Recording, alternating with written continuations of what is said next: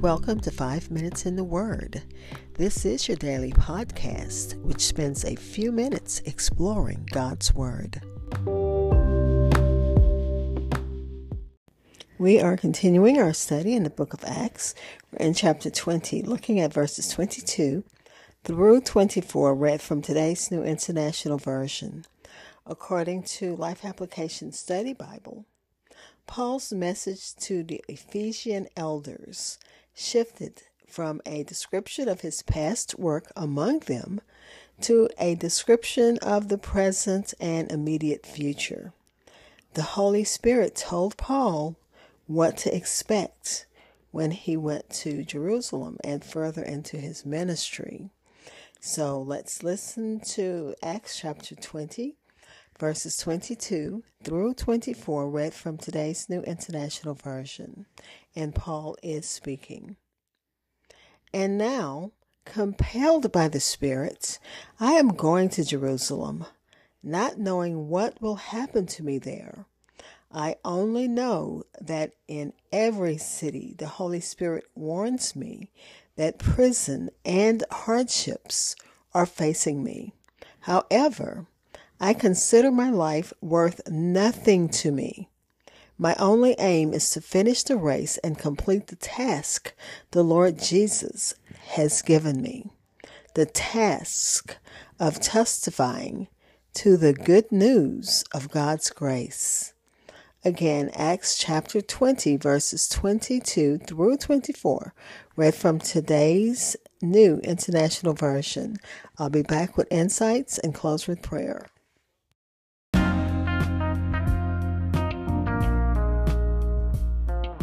Hi, this is Hope Scott, and I pray that you are enjoying my podcast. Stitcher listeners, you can listen, like, and follow on Pandora. Five Minutes in the Word is available on your favorite podcast apps, including Amazon Podcast, Apple Music, Spotify, and so many others. Please like and follow Five Minutes in the Word on Facebook and Twitter. Again, that's Acts chapter 20, verses 22 through 24, read from today's New International Version.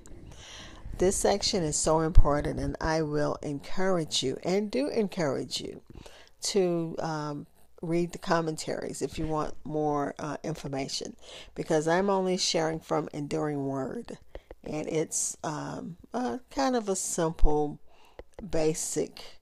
Um, explanation. But if you use the commentaries on Bible Hub, you'll get lots of different commentaries. You'll get the pulpit commentary. You'll get Ellicott. You'll get a whole lot more.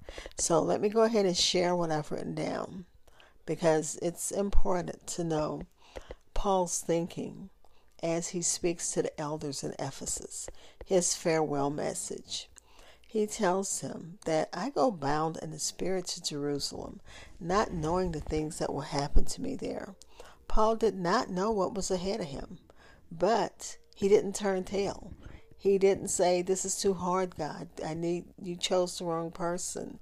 He says, even if he didn't know what was going on, he knew it. Uh, he had reason to believe it was going to be bad because he says later the Holy Spirit testified testifies in every city, saying that chains and tribulations and prison await me. And he uh, had uh, prophet words of prophecy telling him of this danger. And all of the commentaries uh, all agreed on that when it says that the Holy Spirit testified in every city. That he probably did in every city have uh, those who prophesied telling him, Paul, if you go forward. And you remember, and I forgot what chapter, uh, Jesus told him, uh, "Don't be afraid. Go ahead and speak, because I have, I have your back." Basically, is what uh, Jesus told him. So Paul, even though he knows that the road ahead is not going to be easy, he chooses to continue. The Holy Spirit told Paul that he would be imprisoned and experience suffering. And even knowing this, Paul did not shrink from fulfilling his mission. His strong character was and is a good example to Christians.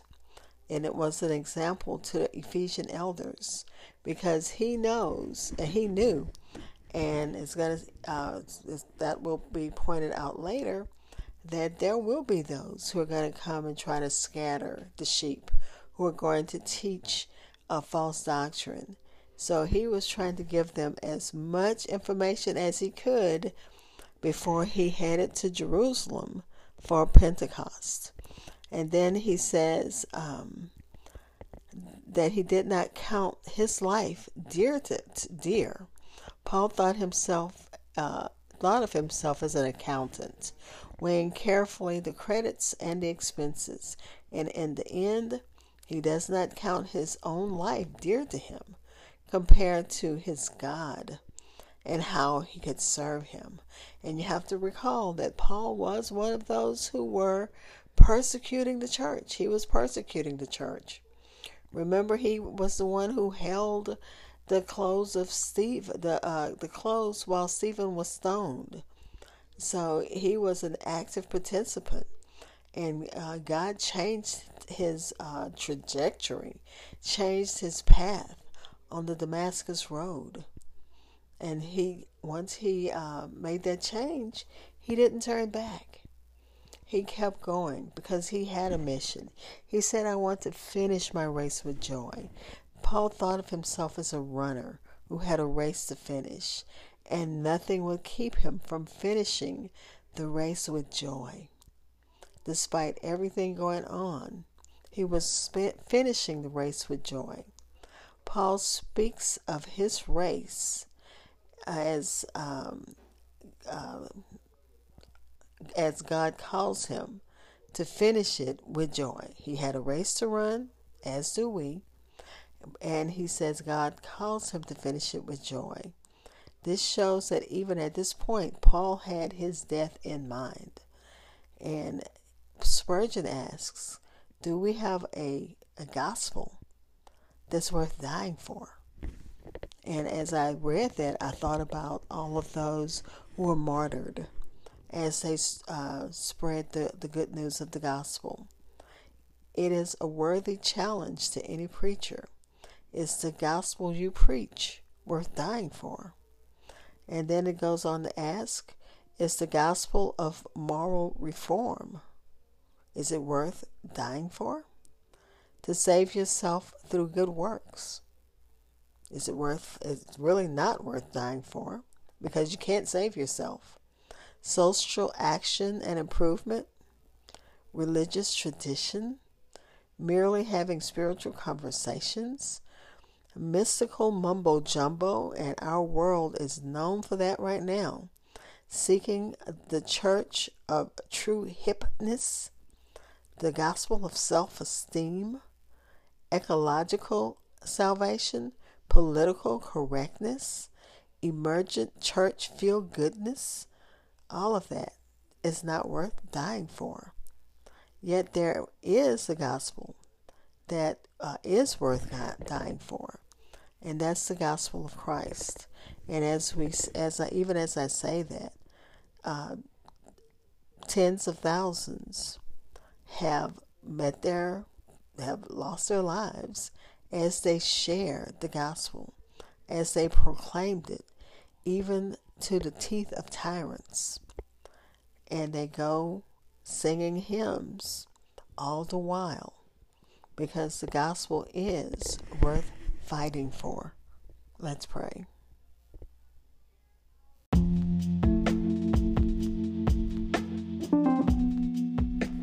Father, we thank you as we study this section reading of Paul's, St. Paul's farewell message to the church at Ephesus. And as he speaks of the uh, trials, the tribulations, all that he knows by the power of the Holy Spirit, by the word of prophecy, he knows what's going, what's ahead of him, but he doesn't turn back. He says that uh, he's like the psalm that uh, that God is at my right at my right hand, and I shall not be moved. And God, for so many, that's their sentiment, that's their testimony as they bring the gospel to places that are hostile. They are the ones who shared the gospel at the peril of their lives. So, God, we pray for them. We pray for those whose task it is to do just that. Father, we're praying for those who need you in a special way and thanking you in advance for answered prayers. In the name of Jesus, and by the power of the Holy Spirit. Amen.